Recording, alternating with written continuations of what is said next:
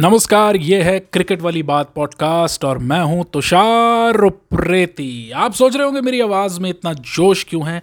तो जोश इसलिए है मेरे भाई, क्योंकि शुरू हो गया है टी ट्वेंटी विश्व कप 2022 और अगर आपने इस पॉडकास्ट को अभी तक सब्सक्राइब नहीं किया है तो मेरा ये मानना है दोस्तों कि आप जोश और होश दोनों में नहीं हैं। इसे सब्सक्राइब कर लीजिए, मज़ा आने वाला है, क्योंकि पहला मैच जो ज़बरदस्त था ग्रुप ए का, यानी कि ग्रुप ऑफ़ डेथ का, वो बहुत ही धांसू और धाकड़ हुआ। तो मुकाबला किसके बीच था? मुकाबला था 2021 की टी ट्वेंटी की विश्व विजेता टीम ऑस्ट्रेलिया और न्यूजीलैंड के बीच में।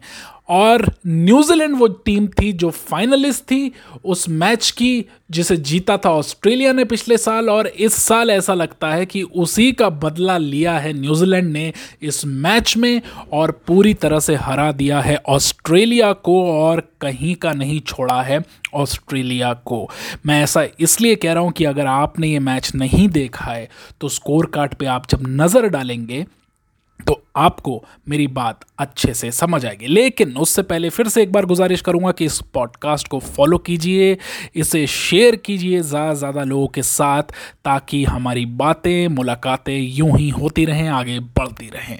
तो प्लेयर ऑफ़ द मैच से मैं शुरुआत करता हूँ डेवन कॉन्वॉय तो गजब की बल्लेबाजी इन्होंने कर दिखाई, जिस धैर्य से इन्होंने बल्लेबाजी की है, वो बहुत ही काबिल गौर रही।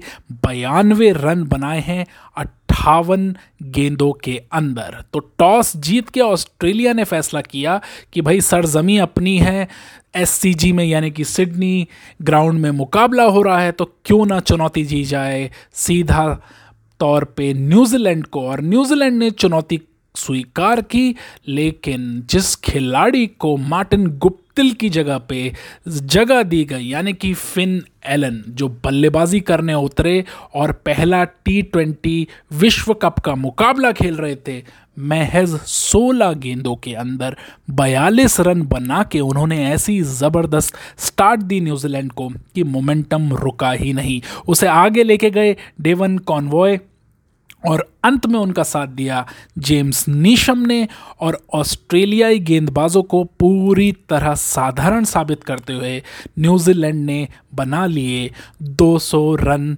20 ओवर के इस मुकाबले में। जॉश हेजलवुड के खाते में आए दो विकेट, एडम जेम्पा के खाते में आया एक विकेट और मिचल स्टार्क, जिनका पहला ओवर फिन एलन के सामने काफ़ी महँगा साबित हुआ था उसके बावजूद महज 39 रन उन्होंने दिए और एक विकेट लेके चार ओवर में अपना स्पेल ख़त्म किया। लेकिन बात यहीं ख़त्म नहीं हो जाती है। ऑलराउंडरों से भरी हुई ऑस्ट्रेलिया की इस टीम को पूरी तरह से नेस्तो नाबूद जो किया, वो किया न्यूजीलैंड के गेंदबाजों ने।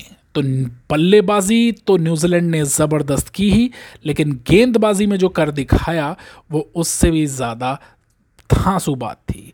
तो डेविड वार्नर को टिम साउदी ने चलता किया महज पाँच रन के स्कोर पे, एरन फिंच आउट हो गए, तेरह रन पे मिचेल मार्श, सोलह रन पे वापस लौट गए और इस तरह से मैच के शुरुआत में ही न्यूजीलैंड ने अपनी पकड़ इस मैच में बना ली। इसके बाद थोड़ी बहुत जो फाइट दिखाई, वो दिखाई ग्लेन मैक्सवेल ने, जिन्हें इस सोडी ने आउट किया 28 रन बनाए और थोड़ा अंत तक वो लड़े भी। लेकिन उसके बावजूद बाकी तमाम बल्लेबाज, जैसे कि Marcus Stoinis Tim David Matthew Wade Pat Cummins Mitchell Starc हालाँकि पैट कमिंस ने 21 रन की, एक ऐसी पारी खेली कि ऑस्ट्रेलिया का जो स्कोर है, वो 100 रन के ऊपर गए और 101 रन 10 विकेट खोकर 17 पॉइंट एक ओवरों में ऑस्ट्रेलिया ये मैच हार गया। सबसे बेहतर गेंदबाजी, चार ओवरों में ट्रेंट बोल ने लिए दो विकेट और टिम साउदी के खाते में आए तीन विकेट, महज 2.1 ओवर की गेंदबाजी के बाद। मिचल सेंटनर 4.0 यानी कि चार ओवर में तीन विकेट उनके खाते में, लॉकी फॉग्यूसन एक विकेट तीन ओवरों में और इस सोडी चार ओवर में एक विकेट। यानी कि पूरी बॉलिंग लाइनअप ने अपना योगदान इस मैच को जीतने के लिए दिया। ऑस्ट्रेलिया की जो टीम है, वो वैसे भी बड़ी श्रृंखलाओं में धीमी शुरुआत करती है, शुरू में थोड़ी मार खाती है, लड़खड़ाती है, समझती है, लेकिन इतनी बड़ी हार से, जो कि 89 रन्स की हार थी, क्या ये टीम उबर के बाउंस बैक करके आएगी?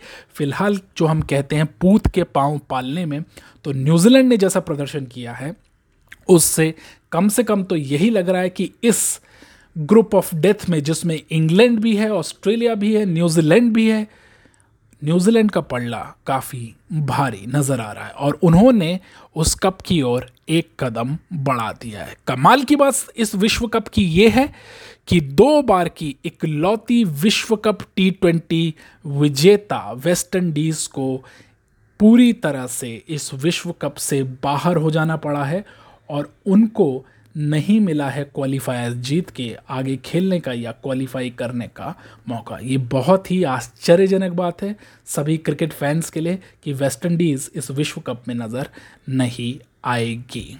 तो ये है क्रिकेट वाली बात पॉडकास्ट मैं हूँ तुषार, उप्रेती। आने वाले मैचेस पर भी लगातार बात करते रहेंगे। धन्यवाद।